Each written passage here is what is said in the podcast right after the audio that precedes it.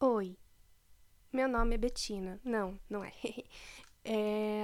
Eu queria começar avisando que, por mais que eu tenha essa voz meio infantil, e parece que eu tenho 9 anos, eu não tô mais na flor da idade, como diria Pablo Vittar, que tem 18 anos, segundo ela mesma. Eu tenho aí 30. Meu RG diria que não é verdade essa informação, mas eu digo que é. A minha verdade é que eu tenho 30. E a minha verdade, você tem que assumir a verdade que eu tô falando pra você. Porque não tem como eu tirar uma foto do meu RG e mostrar pra você. Então, você tem que acreditar que eu tenho 30. É isso. Eu não sei se vai dar certo esse negócio de podcast, porque eu nunca tentei. Mas eu sou adepta do vai que. Vai que eu gosto. Eu acho engraçado uma coisa do podcast, é que as pessoas, elas gostam de ouvir. Elas gostam de ouvir eu falando. Quer dizer, não sei se eu propriamente falando, isso aí a gente vai descobrir depois. Mas as pessoas gostam de ouvir outras pessoas falando no podcast, porém, elas têm uma imensa aversão ao áudio de WhatsApp, o áudio longo do WhatsApp. E eu queria entender isso. Você também odeia áudio de WhatsApp? Porque eu adoro. As minhas amigas, inclusive, me mandam podcasts da própria vida. Eu recebo áudios de 15 minutos. Talvez, se vocês recebessem áudios meus pelo WhatsApp, vocês não achassem assim tão ruim. Eu tenho áudios excelentes. Tipo esse aqui que eu mandei pra minha mãe. Oi, mãe. Então, acabei de chegar do médico. Eu passei pela clínica geral, era uma moça. E eu falei pra ela que eu queria fazer um check-up. Então, ela... Claro, ela me recomendou fazer vários exames. Ela pediu inúmeros exames.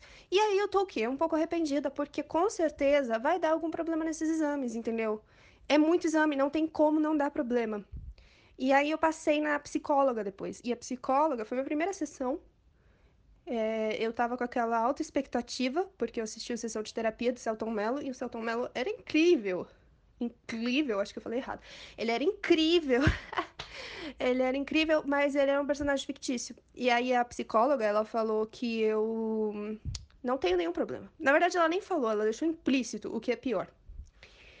E agora eu tô me sentindo péssima por não ter nenhum problema, porque não é normal a pessoa ser normal, principalmente no mundo como tá hoje, entendeu? Eu tenho 28 anos, 27, eu não sei nem minha própria idade, eu tô chegando no retorno de Saturno, como que eu posso ser uma pessoa normal? Eu tô mudando de carreira, não tá normal a minha vida, mas ela fez eu sentir que tá, e agora eu tô pirando mais. E o que eu faço? Porque se eu for numa psicóloga, se eu voltar na mulher, ela vai falar que não era nem pra eu estar lá, linda. Não, porque eu sou normal. Ai, mãe, tudo errado, tudo errado. É isso. Eu gostaria de complementar, porque depois que eu mandei esse áudio pra minha mãe, eu fiquei pensando que eu tenho uma parcela de culpa pela minha sessão de terapia ter sido péssima. Eu não levei repertório para a terapeuta. Então, eu devo ter sido uma pessoa muito entediante, coitada. Eu imagino que, assim, hoje é 6 de janeiro, é a primeira segunda-feira do mês, do ano. Primeira segunda-feira do mês, do ano e da década. Ela esperava o quê? Um problema gigantesco. A gente tá aí perto de entrar na Terceira Guerra e eu cheguei com problemas que ela aparentemente considerou medíocres. Mas são meus problemas, né? Infelizmente, eu tenho que encarar que eu sou privilegiada. Bom, mas não é disso que eu queria falar. Eu não queria falar dos meus problemas. Eu queria falar de problemas de vocês. Então, eu trouxe um assunto hoje que é libido. Eu não sei se vocês sabem, mas eu li recentemente, e eu li numa fonte que eu não sei mais qual foi, então você fique livre para acreditar ou não em mim, mas eu li recentemente que a pesquisa mais feita pelos brasileiros no Google no ano passado foi o que é libido. E eu queria te perguntar, você sabe o que é libido? Eu não sei exatamente o que é libido, né? Assim, eu poderia jogar no Google agora, porém, eu tenho ascendente em aquário. E isso é um problema, eu sou uma pessoa do contra. Então, se todos os brasileiros perguntaram o que é libido, o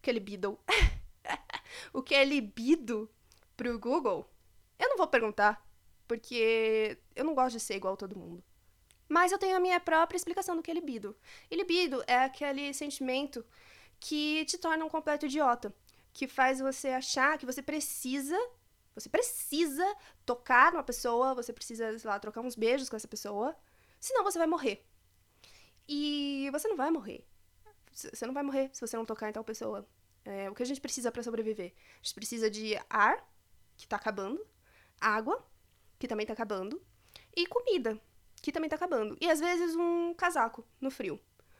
Mas a gente não precisa tocar numa pessoa para sobreviver. Só que a libido faz você acreditar que você precisa. Então eu acho que tem que acabar a libido. E eu percebo que os jovens, eles estão cada dia com menos libido, porque a gente tem muita opção. A gente tem Netflix, a gente tem livros, né? Com um montão de amontoado de muitas coisas escritas. Inclusive, comprei meus livros, que tem vários amontoados de coisas escritas, e tá pra sair um livro novo. Depois eu falo sobre isso, porque o tema hoje é libido, e meu livro não fala sobre libido. Aí você me pergunta, mas, amiga, como acabar com a libido? Eu não sei.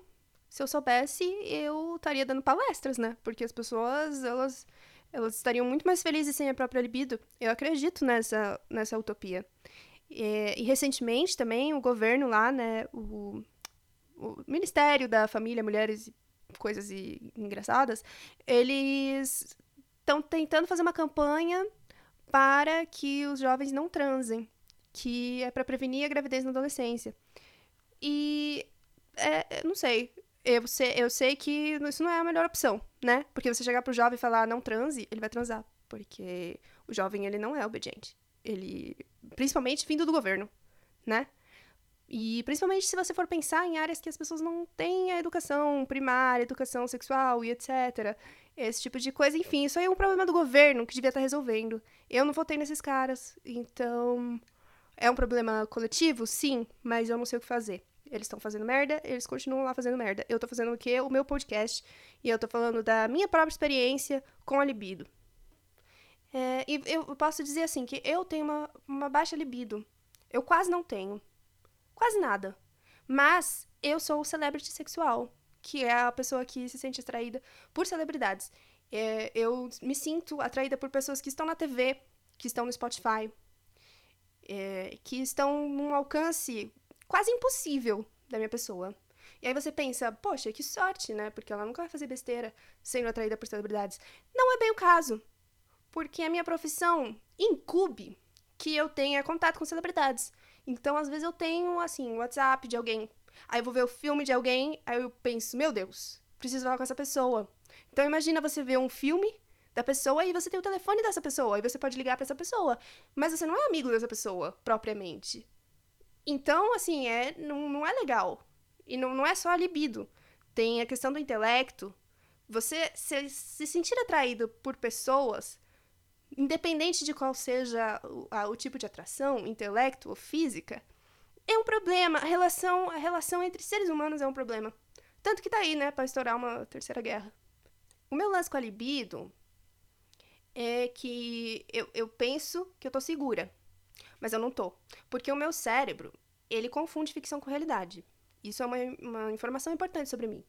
Porque a todo momento eu não sei o que aconteceu, o que eu imaginei, o que é verdade e o que não é. Então, eu confundo muito.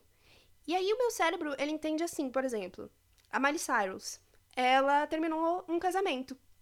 Meu cérebro pensou, ótimo, porque agora eu tenho chances com a Miley Cyrus. Mas eu não tenho. Não tenho porque nunca tive e nunca terei. Talvez eu tenha em algum momento, pode ser que sim, tá vendo? Meu cérebro, ele acredita que tudo é possível. E eu acho que é mesmo. Mas, neste momento, não tenho. Só que a partir do momento que ela termina um casamento, eu acho que eu tenho. E aí eu fico feliz que ela terminou o casamento, porque eu penso, agora eu vou poder namorar a Miley Cyrus. Aí ela entrou em outro relacionamento. E eu fiquei triste, porque eu perdi a chance que eu tinha, a chance que eu já não tinha. Mas eu achei que eu tinha. Isso acontece com várias pessoas, não é só com pessoas americanas. Com pessoas americanas, assim, astros hollywoodianos, é mais fácil, porque realmente eles têm muitos seguidores, eu não posso mandar DM. Mas eu tenho DM aberta com celebridades nacionais, o que é um perigo. É um perigo pra mim, não pra eles, né? Eles estão lá vivendo a vida deles, mas é um perigo pra mim que posso mandar uns peitos, de repente, pra alguém. E eu não quero mandar peitos pra ninguém. Credo. Pra quem manda peitos? Tem tantos peitos na internet já. Inclusive, pessoas pra quem eu mando peito, com certeza tem os peitos mais bonitos que eu e já tem os peitos expostos na própria internet. Então, pra que eu vou mandar meus peitos pras pessoas que já expuseram seus peitos? Enfim. Recentemente, a Camila Pitanga, ela assumiu que tá num relacionamento com uma mulher. E aí, meu cérebro bugou, porque eu senti esperança de estar num relacionamento com a Camila Pitanga também, né? Mesmo ela estando já num relacionamento. Mas eu comecei a achar que eu poderia. E aí eu vi um tweet de 2015, onde eu disse para a Camila Pitanga: "Você é linda." Ao que ela respondeu: "Linda é você." E hoje em dia eu olho para aquele tweet e penso: podia ter mandado meus peitos na DM. Mas eu não sabia, eu achava que ela era hétero. E eu sempre acho que todo mundo é hétero, porque é um negócio da heteronormatividade e da autoproteção, entendeu? Quando eu suponho que todas as mulheres ao meu redor são hétero, eu me sinto segura pra ser amiga delas, porque aí eu não vou dar em cima delas. Não que eu dê em cima de todas as minhas amigas. Talvez algumas, mas não todas. Das que não são hétero, principalmente. Então você vê, é o problema da libido mandando no meu cérebro, fazendo eu acreditar que é possível eu me relacionar romanticamente com a Camila Pitanga, e não é. Mesmo se fosse, ela tem outra realidade, uma realidade completamente diferente da minha, entendeu? Se ela tivesse também o problema da libido de se sentir atraída por mim, assim, num mundo utópico e perfeito, a gente não conseguiria se relacionar, porque é muito diferente a realidade. Vamos ser práticos, né? Sendo bem realista. Vamos pensar no corpo como uma empresa, por exemplo. Então, a gente tem o setor do cérebro, o setor do coração e o setor do corpo mesmo, do físico, da libido, né? A libido, ela é aquele funcionário insuportável que quer comandar tudo, que quer tomar o lugar da gerência que tá na cabeça. Então, você pensa assim: quando você gosta de uma pessoa, se você ama aquela pessoa, você acha ela incrível, tipo, ela é a pessoa perfeita pra você. Racionalmente, você sabe disso, o seu cérebro concorda com isso. O seu coração, ele até palpita, ele fala: ah, bacana essa pessoa aí. Mas se o funcionário lá da libido, o setor da libido, ele não tá de acordo com esse possível pretendente, ele não quer saber, ele manda embora, não adianta, entendeu? Quem manda mais é a libido, é o corpo. Até porque, quando você se sente atraída por pessoas que você sabe que são péssimas, o cérebro fala: não, esse aqui não. O coração fala: vai me quebrar inteiro. Mas a libido fala: opa, é esse aí mesmo que eu quero. Então, a libido é o responsável pela falência da empresa que é o seu corpo. E ela seria tipo o setor de RH, né? Porque você está contratando pessoas para adentrar o seu corpo de repente. Físico, mentalmente, espiritualmente, todas essas coisas. Então, o que você tem que fazer, cara, pessoa que me ouve, é não se deixar domar pelo setor do RH, pela libido, porque a gerência é mais importante. Você presta atenção aqui no que o seu cérebro tá falando. Eu tô aqui para te alertar sobre o mau funcionamento da sua empresa em função do setor de RH da libido. É isso. E agora eu penso que eu devia ter levado esse repertório para a minha analista. A minha analista não, minha ex-quase analista. Porque eu fui numa sessão só, eu não gostei dela, eu me senti julgada pelos meus medíocres problemas e eu não vou voltar lá. Mas olha, o nível de discussão que ela perdeu por não ter tentado se aprofundar em mim. Eu achava... Se aprofundar em mim ficou esquisito, mas você entendeu o que eu quis dizer. Tá vendo? Meu cérebro me conduzindo a pensar sacanagem? Isso aí é influência de quem? Da libido. Libido, show! Vai sentar na sua cadeira? Ai, ai, ai! Eu achava que ir na terapia tinha que ter o fator surpresa. Eu não preparei repertório porque eu achei que seria surpresa. Eu achei que ela ia chegar e descobrir coisas sobre mim que eu não sei. Mas chegar e falar: ah, por que você veio aqui? Ué, não sei, me diga você. Eu tenho anos de experiência de autoanálise. Eu sou uma pessoa que se autoanalisa muito e isso evita muitos problemas pra mim, e acho que evitaria outros problemas pra mim se todas as pessoas se autoanalisassem. Mas eu esperava, sim, o diagnóstico de um profissional. Mas o profissional me disse que eu sou normal. E se ela falou que eu sou normal, então eu vou acreditar que eu sou normal. E qual que é a vantagem de ser uma pessoa normal num mundo que não é normal? Eu não sei. Eu pergunto a você, caro ouvinte, que com certeza é uma pessoa normal. E se você tem terapeuta, saiba que eu tenho muita inveja de você. Porque eu acho muito chique a pessoa que tem terapia e que encontrou um profissional no qual ela confia para falar seus problemas medíocres. Bom, esse foi o primeiro podcast. E eu vou ter que encerrar por aqui, porque eu tirei o sorvete da geladeira, do freezer, né? Há alguns minutos atrás, e com certeza já virou leite. Então eu vou ter que ir lá. A gente se vê no próximo programa, se vocês quiserem sugerir temas ou não. Obrigada por ouvir.